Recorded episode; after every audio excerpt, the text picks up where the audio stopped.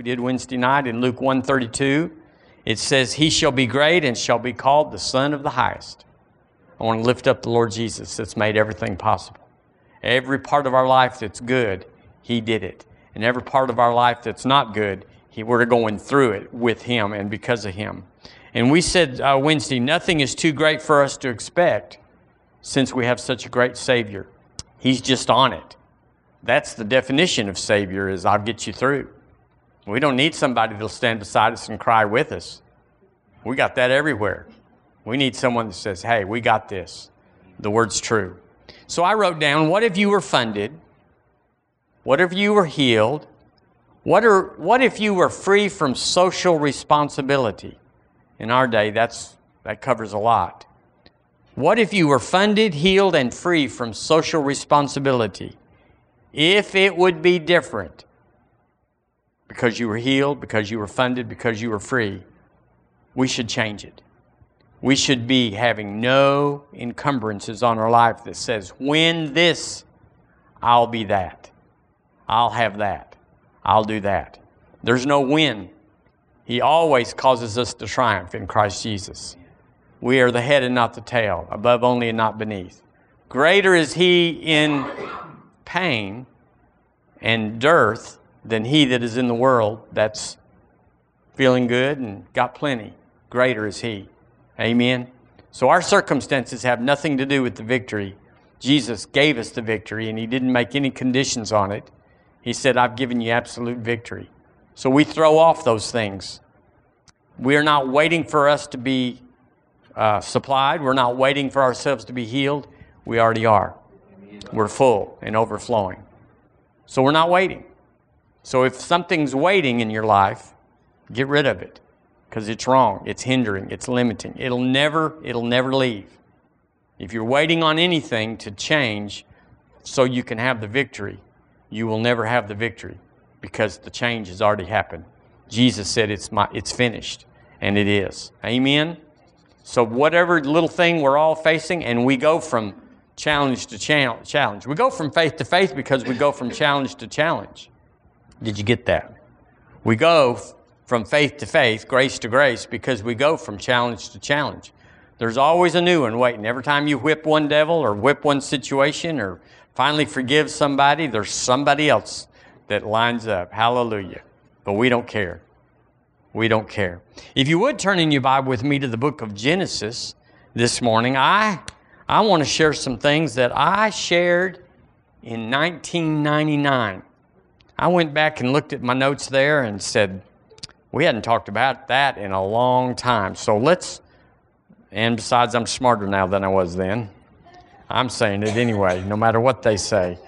Chapter 27 of Genesis, I want to talk about the law of the right of first refusal. Does anybody remember us talking about that besides Barry? Barry goes way back, y'all. Genesis 27, verse 32. The law of the right of first refusal. 27. Here it is, 32. Let's read a story in the Old Testament. And Isaac, his father, so here we're talking about Isaac blessing his two sons. What was his son's name? It was Esau and Jacob. Esau was the older. What does the older get in the Old Testament? Everything, at least two thirds. And then he takes over his father's estate, moves into his house, takes care of his parents, and uh, the other sons go out into the workplace uh, with some provision. Uh, we know that in the prodigal son story uh, as well. So, so uh, Isaac's in the mood to bless, and, and in verse uh, 32, he said, And Isaac his father said unto him, who art thou? And he said, I am thy son, thy firstborn Esau. And Isaac trembled very exceedingly and said, Who? Where is he that had taken venison and brought it to me? And I've eaten of all before thou camest and have blessed him. Yea, and he shall be blessed. So we can go up in that chapter and we can see where Jacob, he put a, a hairy fur on his arms and I guess he washed in the in the woods and got scent on him like Esau would. He was very fair, he was a house man.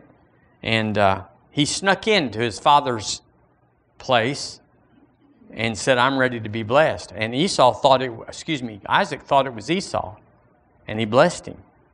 So Jacob stole the blessing. In verse, uh, verse 34, and when Esau heard the words of his father, he cried with a great and exceeding bitter cry and said unto his father, Bless me, even me also, O my father. And he said, Thy brother came with sub- subtlety and hath taken away thy blessing. Apparently, there's no jerky backs in this thing. And he said, Is not he rightly named Jacob? For he hath supplanted me these two times. He took away my birthright, and behold, now he hath taken away my blessing. And he said, Thou hast thou not reserved a blessing for me? And Isaac answered and said unto Esau, Behold, I have made him thy Lord, and all his brethren have I given to him for servants. And with corn and wine I have sustained him. And what shall I do now unto thee, my son? It's kind of tragic. But it happened back when Esau abdicated and said that he would give up to Jacob for a bowl of porridge or pottage or stew or whatever that was that Isaac loved. And he sold, he sold out because of his flesh. He sold out.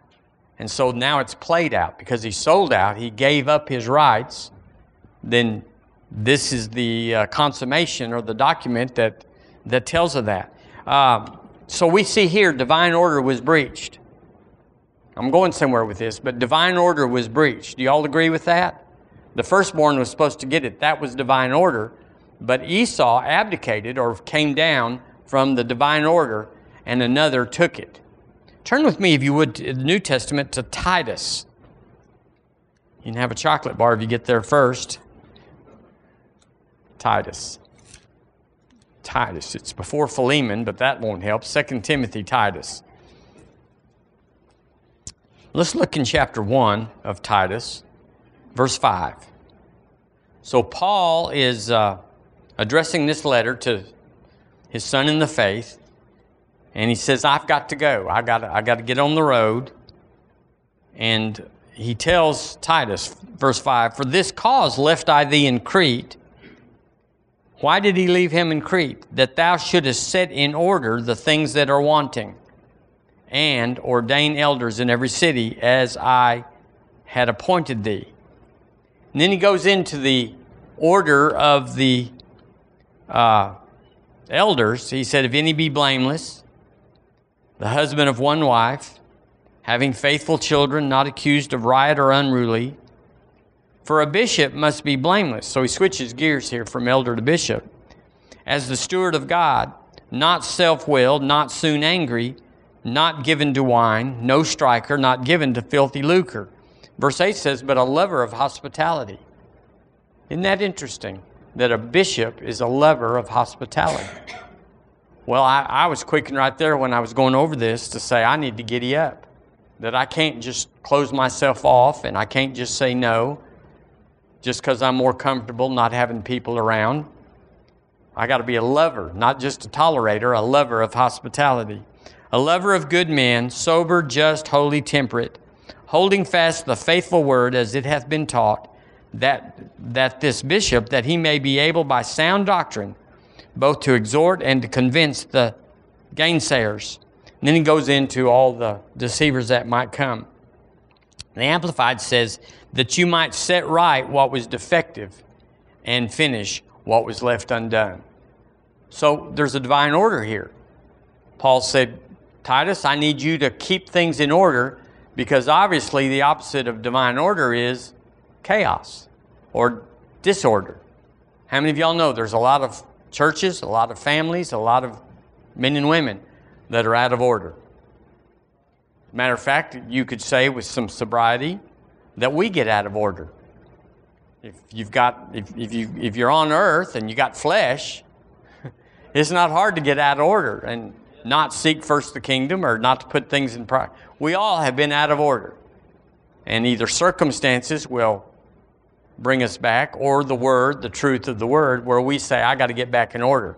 It hurts too much to be in chaos. Now, the world's in chaos and they don't even know they're hurting. They don't even know it's bad because that's just their life. But we've been, we've been brought out of darkness into his marvelous light. And so we like order. We like order. So um, the Young's literal translation says that the things lacking thou mayest arrange. So the Lord likes things arranged. He likes things in order. In one place it says, uh, let everything be done in decency and order. So he, he doesn't like that just you get it done. He likes the way that it's done because we are a witness. We are a testimony. This is the way the kingdom operates. We're reflecting the kingdom who is in divine order. He never fails. He never fails to keep his word. In uh, 1 Corinthians 1.20 he says, For the promises of God in him are yea, and, un, and in him amen unto the glory of God by us. So he likes order. We all like order. Every once in a while, you get on a scourge and clean your, straighten up your house and get rid of old newspapers and old shoes and old everything. And yeah, it's, there's some pain in it because it's like, I might need this. I finally had to come to the place where I just said, if I ever do, I'll go buy a new one. Because there's no lack or shortage or need in my life. If I ever need one, I'll just go get me a brand new one. That's going to the trash or Goodwill or wherever it goes. It's hard to clean out. It's hard to bring order to your life. It's hard to straighten up because we like disorder. There's a certain amount of, of pleasure in not getting up and cleaning off the dishes. Just wait until in the morning or whatever people do. Not cleaning out their car, just letting her run until somebody they like gets in it and they go, "Oh, uh, let me tell you what's really going on here." And it's just, it's just, we all know what's going on there. It's disorder. It's just chaos and uh, it tells, it reflects about our life. Brother Hagin used to say that your front yard, how you keep your front yard is your reputation. But your backyard, how you keep it is your character. Everybody's shining on the front, but what you do in the back is who you really are. And I think there's some truth to that. Um, you know that order in America, in our nation, is dictated by the U.S. Constitution. And that's why it's always under siege is because the devil doesn't like order. He's out of order. And so we have a U.S. Constitution. We have state constitution, every preamble of all 50 states. Give glory to God. That we're, we're organizing this state for the glory of God. Um, then, so we have three branches in our kind of order. We have the legislature that uh, makes laws, we have the executive branch that enforces law, and then we have the judicial branch that, let's see, what I, that mediate it, but you, they judge it. So it keeps it in order. If it goes to the Supreme Court, they decide what the order is. Well, you and I, we have this for our divine order. And if we love it, if we love the word, it means that we love order.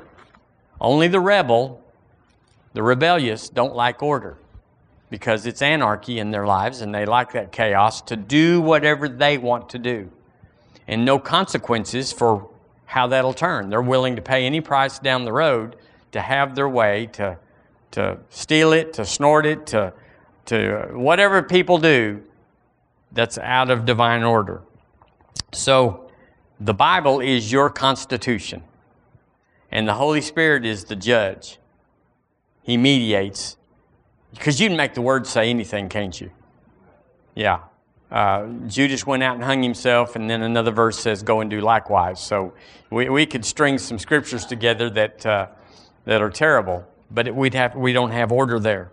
So I was meditating on the ultimate disorder in the kingdom, and that would be Lucifer, wouldn't it? One thing about Lucifer that we sometimes forget is that Lucifer did not have the right to choose. He did not have the right to choose. It was not in his jurisdiction to choose. Now, man has the choice. But uh, look with me, if you would, in Isaiah chapter 14. We're going somewhere with this. We're going to the law of the right of first refusal. So uh, that would be in Isaiah 14. Praise God. Why do we teach stuff like this? Well, it's to bring a, a, a, a appreciation for order. We see the consequences of disorder, and then we see the, the reward of order uh, the, the Bible is the constitution for all of us, but the Bible is the system of God. It's the architect or the blueprint, excuse me, of order. The architect of order, the Lord God, he's never out of order. He's not emotional in the sense that he has a fit or gets tired of men and, and just gets cranky and they, he's had enough. And so he's going to do something disorderly, which would be against his, against his constitution, against the word. He never does that. So he's very orderly in that he stays the same. Consistency is the, is the goal for all of us. It's always that we get dinged for what we do that's inconsistent. I mean, we're so good for 11 months and then we have a two week blowout and they want to lock you up for the two weeks instead of the 11 months. Is that right? Sure, it is. Uh, so Lucifer not only did not have the right to choose, he did not have the right to influence anyone else to choose. But we do. We have the right to choose and the right to influence. In chapter 14, in verse 12, how, how clear this is. How art thou fallen from heaven, O Lucifer, son of the morning? How art thou cut down to the ground, which did weaken the nations? For thou hast said in thine heart, I will ascend into heaven. I will exalt my throne above the stars of God. I will sit also upon the mount of the congregation in the sides of the north. I will ascend above the heights of the clouds. I will be like the Most High. Wow. It's pretty strong. Verse 15, yet thou shalt be brought down to hell to the sides of the pit. So there's the end. That's divine order for chaos, for rebellion, for disobedience, for taking what's out of your jurisdiction. So there's things that we can't do, and there's things angels can't do. Angels can't preach the gospel, for instance. But we should. We can and we should, but they help us in other areas, but they don't get out of their jurisdiction. So we're not asking angels to preach the gospel for us. It's like, what do y'all got to do around here? Why don't you go preach the gospel and I'll go mow the grass? so, no choices for angels, but man can choose. I'd like, while you're there, turn to Deuteronomy. We looked at this the other day, chapter 30. Let's look at it again. Deuteronomy chapter 30 and point out the difference for us to have the, have the law of the right of first refusal, see it how it works from God's side. It doesn't matter what we think, it doesn't matter what you think is fair, right? It only matters what God says about it. Y'all would say amen right there and say, that's right. Yeah. Chapter 30, look in verse 19. And so the Lord says, I call heaven and earth to record this day against you that I have set before you life and death. Well, he didn't say that to any angels, did he? I have set before you life and death, blessing and cursing. Therefore, therefore, since I set it before you, therefore, it's up to you. Choose life that, that both thou and thy seed may live. Choose life, choose life, choose. So it's a choice. We are different than the angels, certainly different than demons, in that uh, the demons are absolutely out of line because they're still rebelling. They're still, but they can't go back. They're marked. And that's the, sometimes that's the finality of sin. It's, it, you can be forgiven, but it doesn't change your situation. You can kill somebody and God will forgive you, but you may be doing 20 to 30. Amen? I mean, he forgives you, but whatever they say about you, you're going to, and you can protest and you can call on God and you can pray. And, and like we said this morning, you can be like Paul and Silas. You can ask God to shake you out of jail and, and uh, get you released, but you, you're there. Hallelujah. So, uh, Philippians chapter 1. Philippians chapter 1. Here's another place of choosing in the New Testament, just to make sure that we're not drawing something that didn't go over to the new covenant. Chapter 1 of Philippians, look in verse 21. He said, uh, verse 21, Paul said, for, for to me to live is Christ, and to die is gain. But if I live in the flesh, this is the fruit of my labor. Yet what I shall, I choose, I wot not. For I am a strait betwixt two, having desired to part and to be with Christ, which is far better. Nevertheless, to abide in the flesh is more need, needful for you. So he's choosing there, isn't he? Uh, I have, uh, in the New Living, it says, for to me, for to me, living means living for Christ. And dying is even better. Y'all, we need to get a handle on that. But if I live, I can do more fruitful work for Christ. So I really don't know which is better. I'm choosing. I'm torn between two desires. I long to go and be with Christ, which would be far better for me. But for your sakes, it is better that I continue to live. So we all have a choice. Every day we have a choice. We have a choice to, to take a chance that it won't be what we think it is. The kingdom of God, the system of God, is seed time and harvest. Would you say that with me? Seed time and harvest. That is the system of God. So when you sow things, unless you repent of it and, and remove it out of your life, the consequences are on their way. Seed sown brings seed harvest. And there's no way to avert it, like I said, unless you repent. I repent and say, I'm sorry, I ask you to remove that out of my life. Then we can dig up the seed with our words. But otherwise, when you do bad things, bad things are coming in multiples. And on the converse, when we do right things, then right things are coming. What you gave in the offering this morning is changing our future. It, it can't be different than that. It's not different than that. No matter how inconsequential you may think and whatever caused you to make the choices of what you gave, if you gave, the truth is it affects your future. God is not unfair. And so when we have a, uh, a choice to make, a choosing whether to give or not, or whatever, go to church or not, be nice or not, we're choosing the consequences in multiples. And it won't be different than that. So the kingdom or the system of God is seed time and harvest. And we don't talk about that enough probably in the kingdom. But above all this, all that said, all that to say this, that the, the, the divine order has a law. There's a law about divine order. It's not just stay in order or else. The divine order is that the law of the right of first refusal. The law of the right of first refusal. It's operating in all of our lives right now. It's not vocal. It's not like he comes down and says, I'm giving you a chance. What do you want to do? It's in the Word. So he's already doing that. He, he considers everything in the Word to be as if he spoke it to us, as if he actually came through the wall and says, I'm Jesus, and I'm, if you'll give, it'll do this for you, and if you don't give, it won't do this for you. It's not like that. It's in the Word, and it's just as consequential without the personal uh, words that He would speak. So, uh, for, for instance, if you make an offer on a house, the house is 200000 you make an offer, and you say, I'll give you 199 and I want the right of first refusal. So if they agree to that, then they've locked in 199 unless someone comes by with a better offer in a certain predetermined time. So someone comes by and says, "I'll give you 205,000." Well, they can't sell it to them to those people with 205 without coming back to you and giving you the right of first refusal. So you have an opportunity to meet their bid, their offer, or to exceed it. And they can't sell it without first asking you. So that's kind of an unusual thing, but it happens all the time.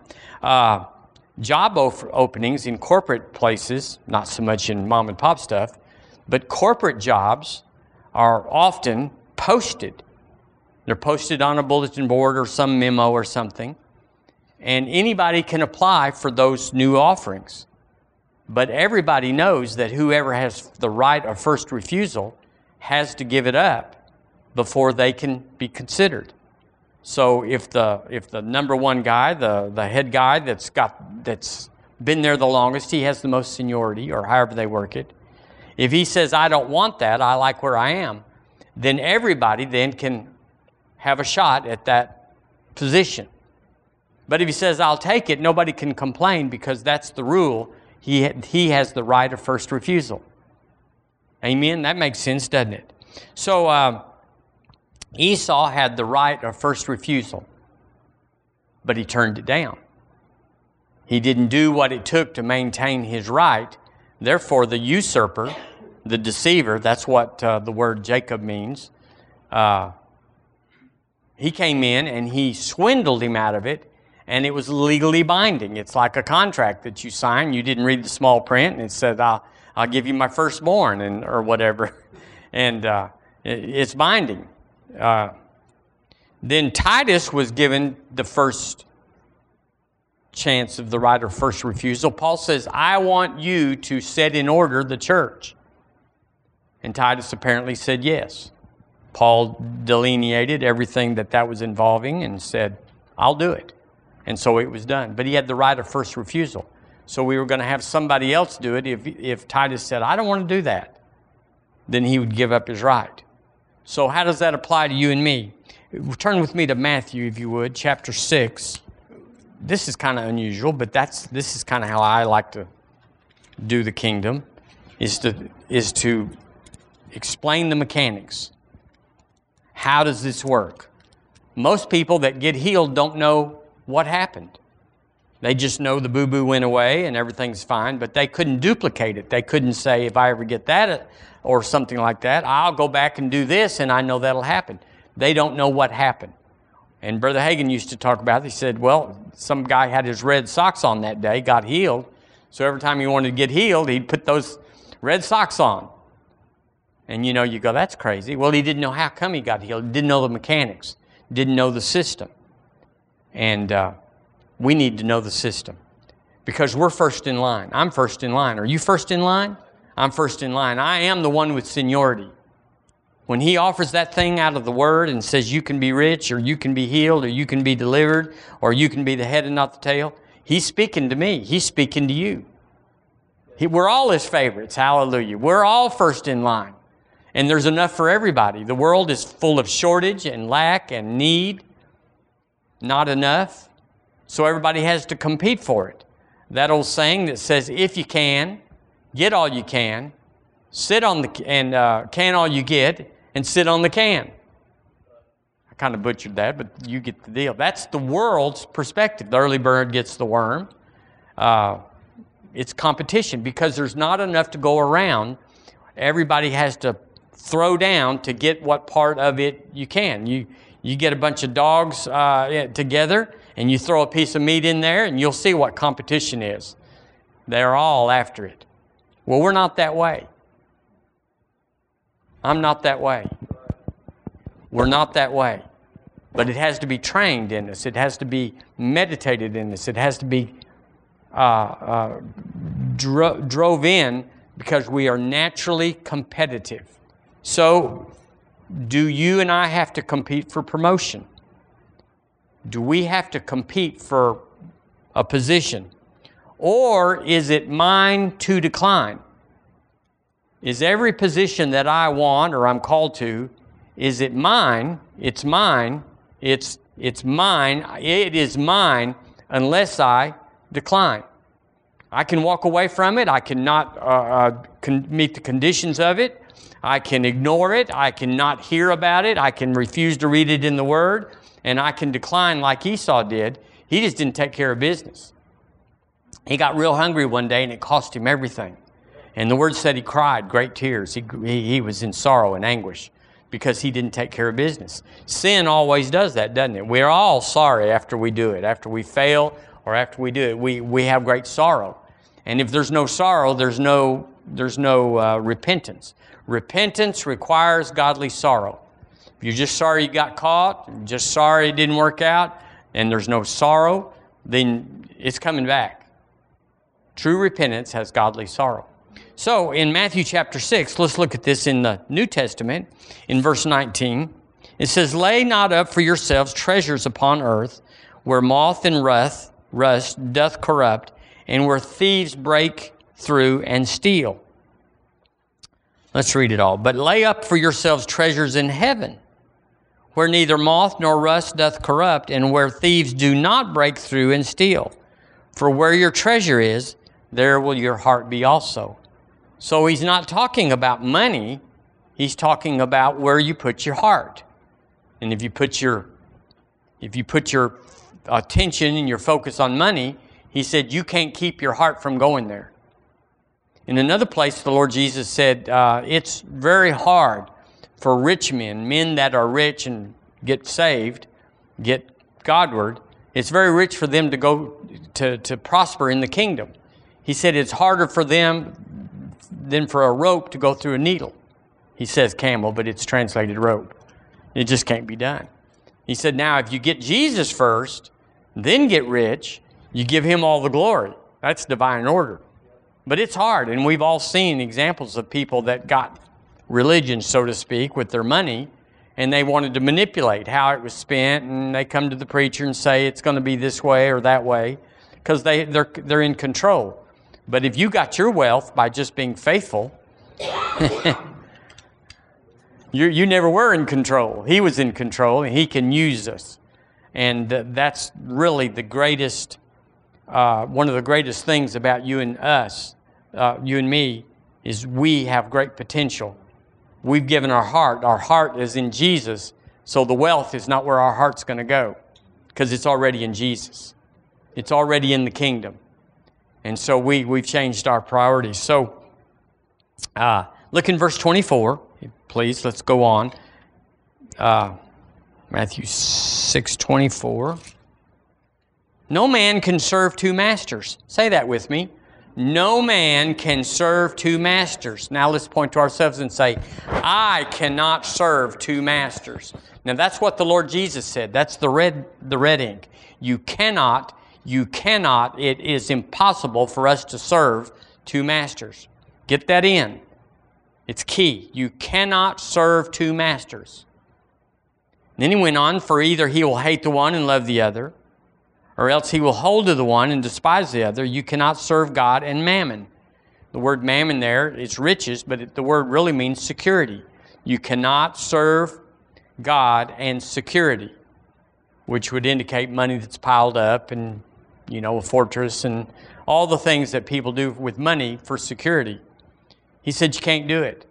It'll never work out. It will never work out. It will never work out. Well, if you believe that, what if we believe that? What if we said that's true? What if that were true?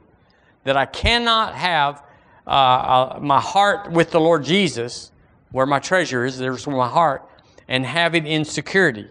I can't give him Sundays and Wednesdays, but on Tuesday morning, bless God, I'm, I'm, I'm back at it. I'm trying to get all I can, can all I get, and sit on the can. We're all torn there. We're all pulled there. And as we grow in the Lord and get our heart more in Jesus, then that thing loses its allure. Therefore, I say unto you, so the solution here, the solution to having two masters, because you can't, he said, Therefore I to you, take no thought for your life. Well, I thought you'd say, Lord, you'd say to make you master, we'd sing more praise songs, or we would, uh, we would we would do this and we would do that. We would cross every mountain. And he said, No, if you want to make one master, the Lord Jesus your master, he said, Take no thought for your life. Oh, that's, that's security. Taking thought for my life. What does that mean? It's always the same. What ye shall eat and what ye shall drink, and yet for your body what ye shall put on. Is the life more than meat, and the body than raiment? So he just breaks it down where I can do it. It's not like it's a complicated formula and you need to go back to Revelation and get the mark of the beast thing studied so you can unlock the key or whatever. It's not. He said the way you know where your heart is, is how you take thought. Where are your thoughts? What? I'm a tither. I'm a tither. I'm a covenant man. I have been for many, many years. And I take no thought. Generally speaking, I take no thought about that because I'm a tither. I, I take issue, I have ought to people just what they're saying. People that are afraid, they say they're tithers, but they're afraid. They're afraid. And it's like, what does your tithe do? Isn't that the surety on our side to say Jesus is Lord?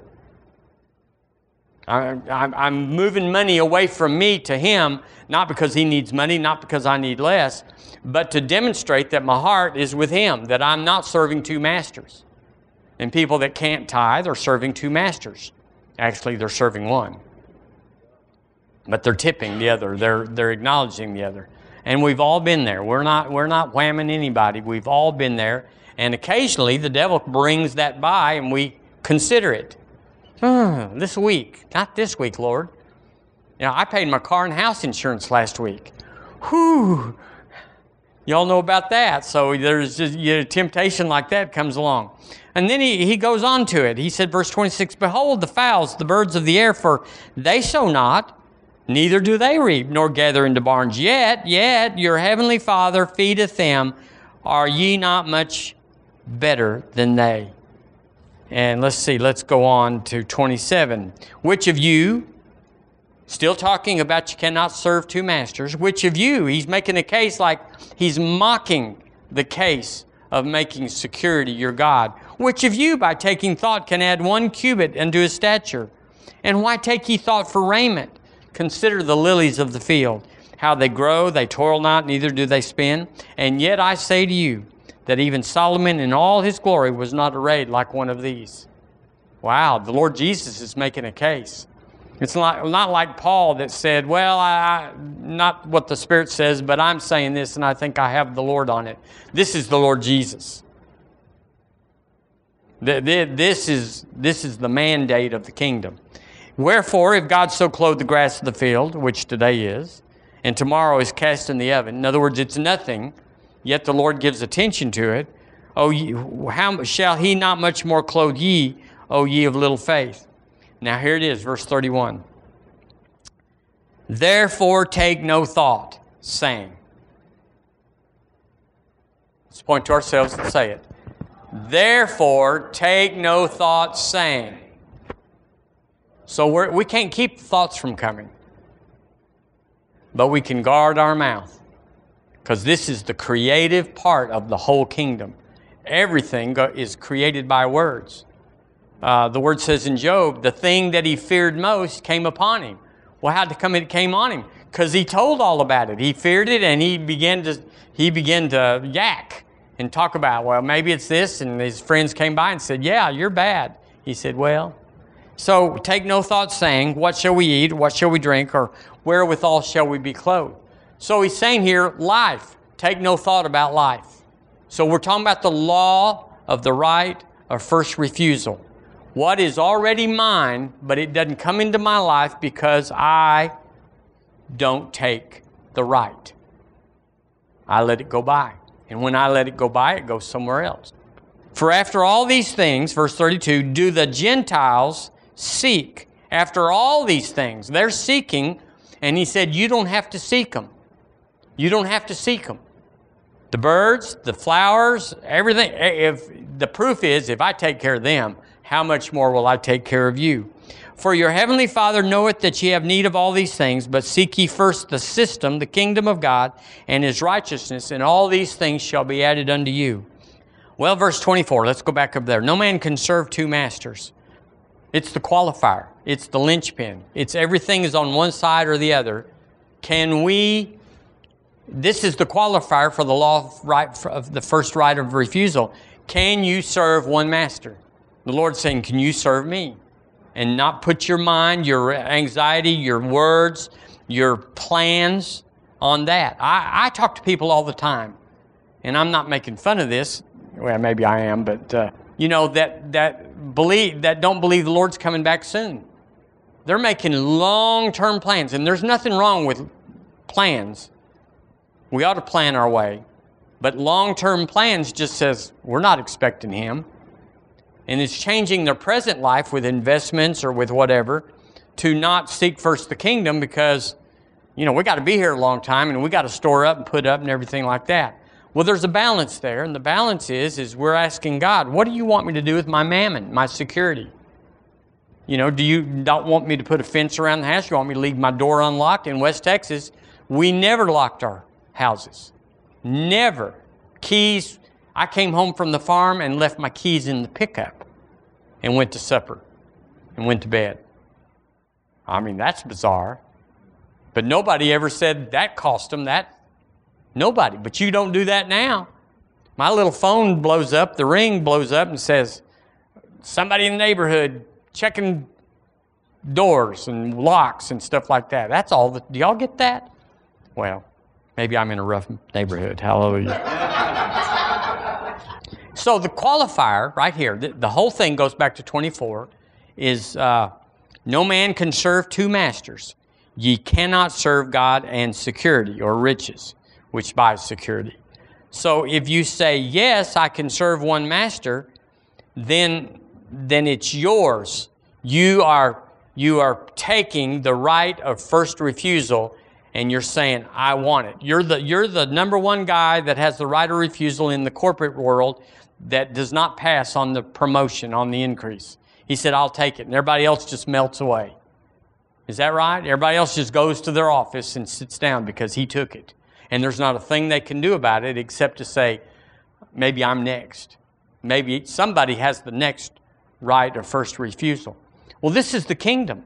There's things that are ours, that are mine, that, that are yours, that are mine.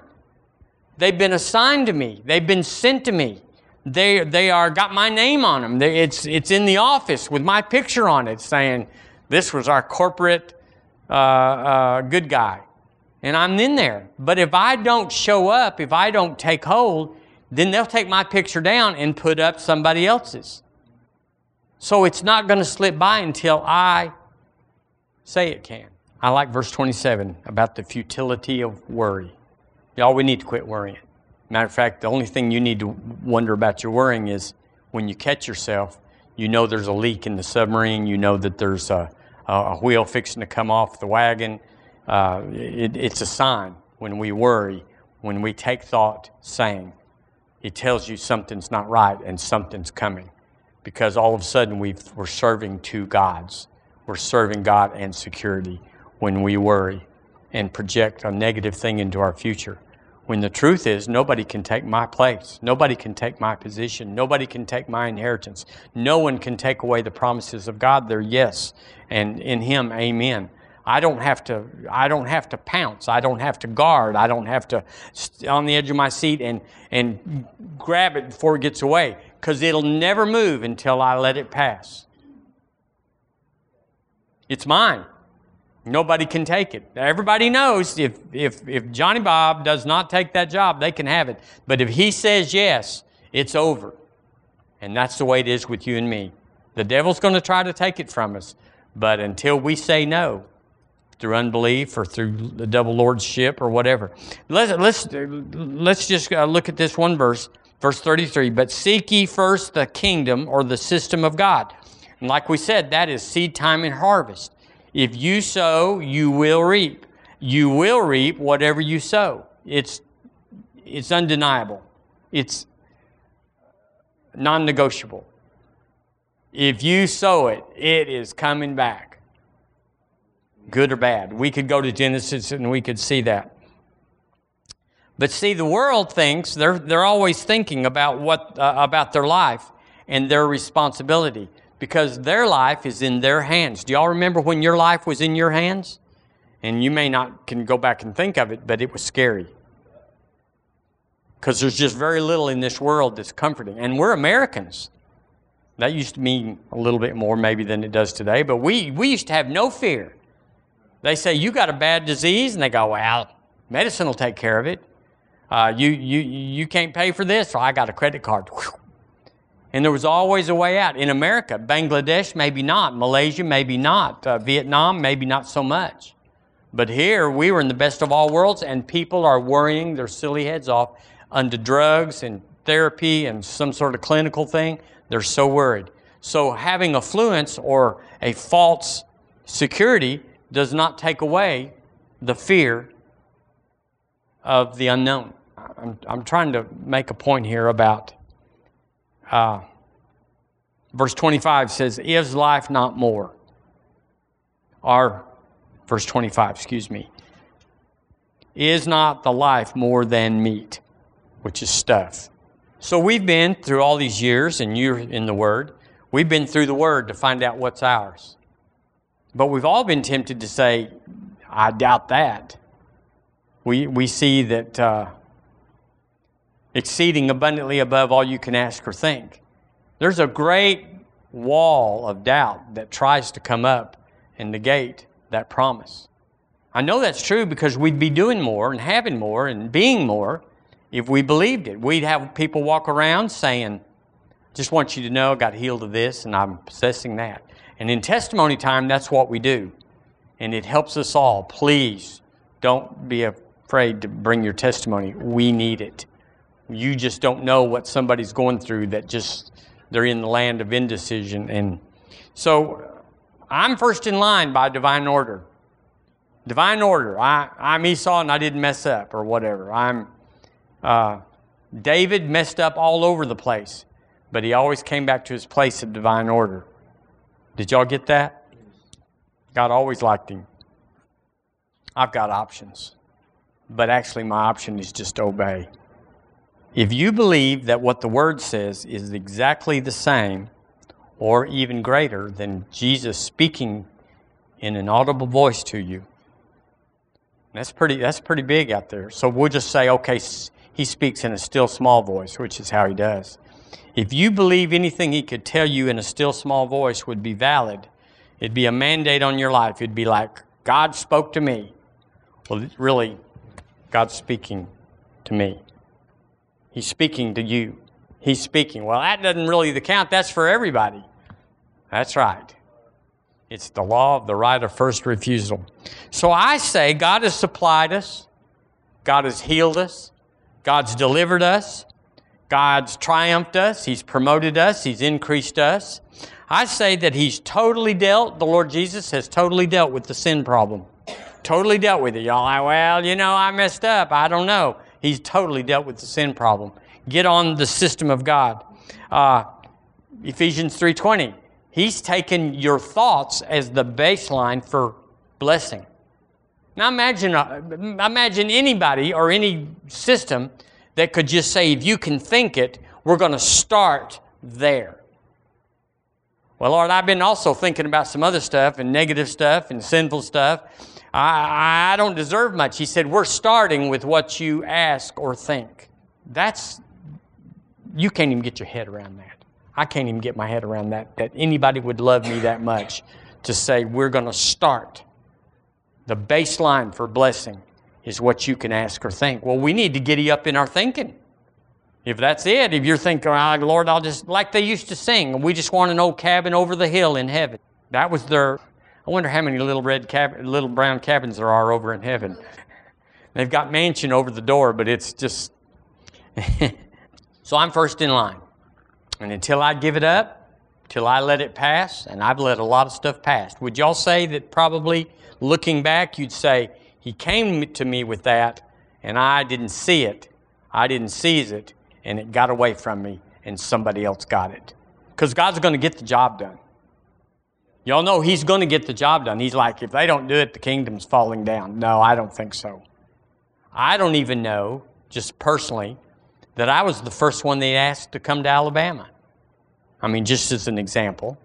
You don't know that you were the first one that he asked to do something, but you said yes when somebody else had the right of first refusal and let it go by. Think about that. Now think about the future. Ah, There's some stuff that you and I are uniquely and specifically created for.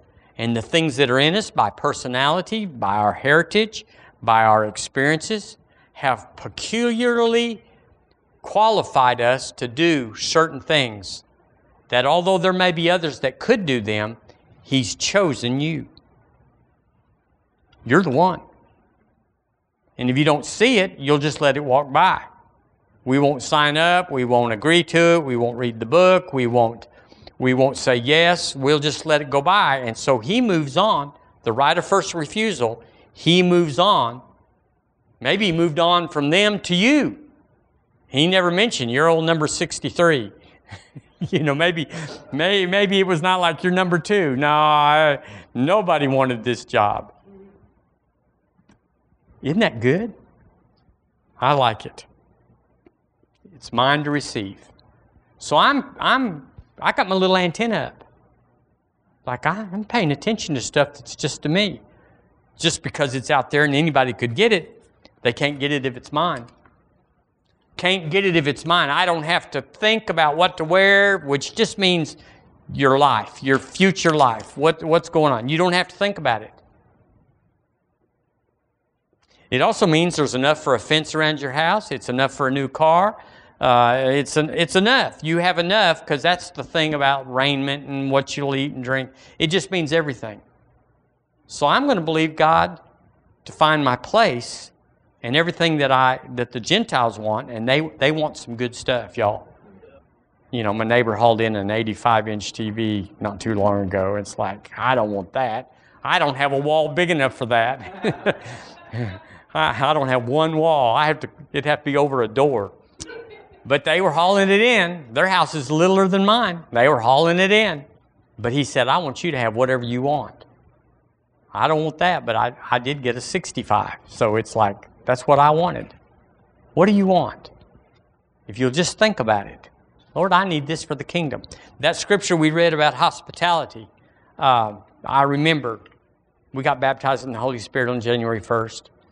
We started asking people to come over and we'd tell them what, what happened to us, show them in the scripture that I had just read, find out what happened to me. And then they'd, they'd say, Well, we want that too.